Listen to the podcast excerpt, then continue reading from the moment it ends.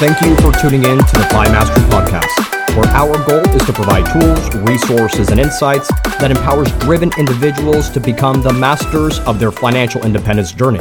I'm Peter Donisanu, and today we're going to talk about cryptocurrencies and whether there's a case to be made for including this new asset class in your portfolio.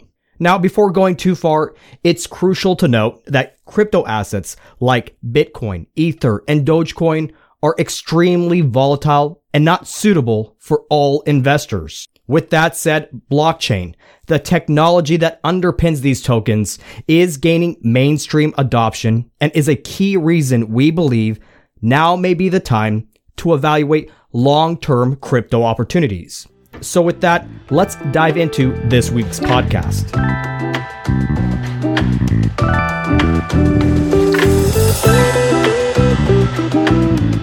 Life changing money.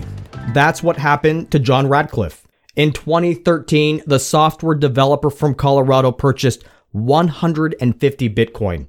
Today, his $15,000 bet is worth millions as the price of cryptocurrencies have skyrocketed. Now, another individual who also came into life changing money this year is Vitalik Buterin. The 27 year old college dropout and co founder of Ethereum is now the world's youngest crypto billionaire as Ether went from $130 in 2020 to well over $4,000 this year. Now, stories like Ratcliff's and Buterin's have led to a crush of demand for the popular new asset class.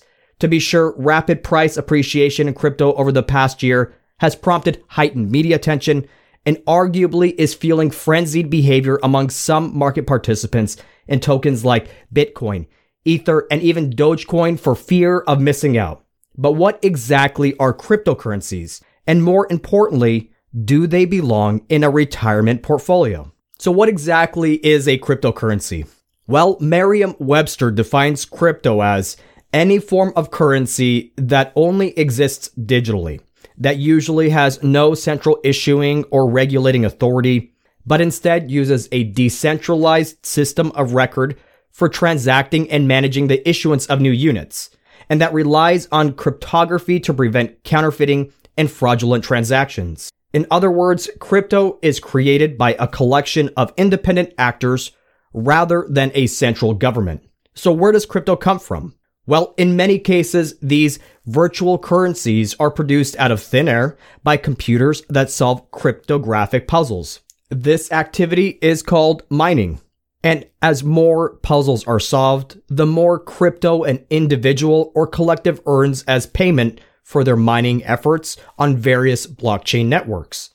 Another essential point to understand about crypto is that they're unregulated and don't flow through traditional financial channels like the euro, yen, or US dollar. Rather than being stored in a bank, these virtual assets are stored in digital wallets, currently limiting their use in the broader economy.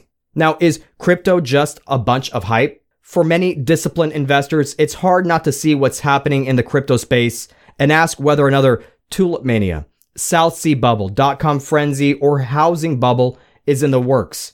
Even so, various indicators suggest that this currency and this technology is more than just a passing fad, as blockchain technologies are increasingly seeing mainstream adoption in both public and private sector applications. For example, the Federal Reserve announced in May that the central bank will publish a paper exploring the potential for its own central bank digital currency. Meanwhile, the People's Bank of China is already testing a digital yuan. From the private sector perspective, Visa, MasterCard, PayPal, and Apple have recently expressed their intent to actively participate in the virtual currency space. So it's safe to say that crypto, for the time being, may be more than simply a flash in the pan. So what's the outlook for cryptocurrencies? While blockchain networks have been around for a decade, the technology remains in its infancy. Even so, a key potential use for blockchain technology and crypto is in decentralized finance. More specifically, crypto could be used as a way to transform the way large transactions are settled between institutions and private individuals. For example, a traditional high dollar international wire can take several days to complete.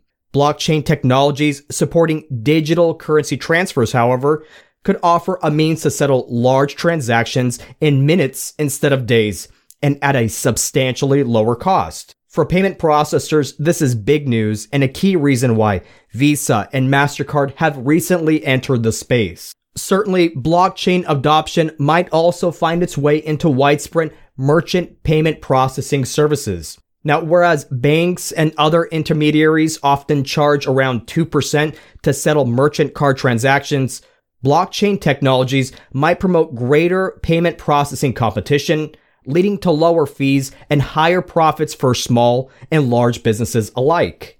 Now, there's a case to be made for blockchain technologies, but does crypto belong in your retirement portfolio? While rapidly appreciating tokens have led to life changing money for some individuals, we believe that disciplined investors should view crypto as a long term speculative investment that could go to zero for two key reasons. First, the jury is still out on long term token adoption. While Bitcoin remains the largest network, Ethereum is gaining mainstream popularity. That's because Ethereum's network is about to dramatically lower its energy usage, increase processing capacity, and potentially end Bitcoin's blockchain dominance. Either way, leadership in the space is likely to change a number of times in the coming years, making it that much harder to pick a winning cryptocurrency in the short run. Regulatory risk is another reason we view crypto as speculative, near term investments. Recently, the Chinese government enacted measures to curb Bitcoin mining. Now, this is important because the country accounts for 65% of the world's Bitcoin mining hash rate. Similarly, in May, US policymakers hinted at the need for more crypto regulation. And what's more, central banks globally are in the process of developing their own digital currencies. To be sure, crypto token investors should be comfortable with the idea of their investments going to zero. Even so, blockchain technology likely will play a transformative role in finance, presenting a long-term thematic investment opportunity. From this perspective, we view a diversified allocation to traditional companies that facilitate blockchain adoption as an attractive component of a retirement portfolio.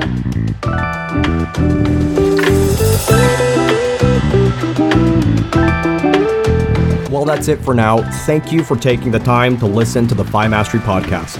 To learn more about our research, visit us at FIMastery.com or email us at questions at franklinmadisonadvisors.com. Until next time, I'm Peter Donisanu, wishing you and yours abundant health and prosperity as you pursue your own financial independence journey.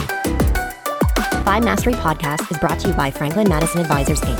Franklin Madison Advisors is a registered investment advisor firm with its registration and principal place of business in the Commonwealth of Pennsylvania. Registration of an investment advisor does not imply a certain level of skill or training. This commentary and forecasts are limited to the dissemination of general information pertaining to Franklin Madison Advisors investment advisory services and general economic and market conditions and are subject to change without notice. The information shared today is not intended to be personal, legal, investment, or tax advice or a solicitation to buy or sell any security or engage in a particular investment strategy. For additional information about Franklin Madison Advisors, including fees and services, please contact Franklin Madison Advisors or refer to the Investment Advisor public disclosures.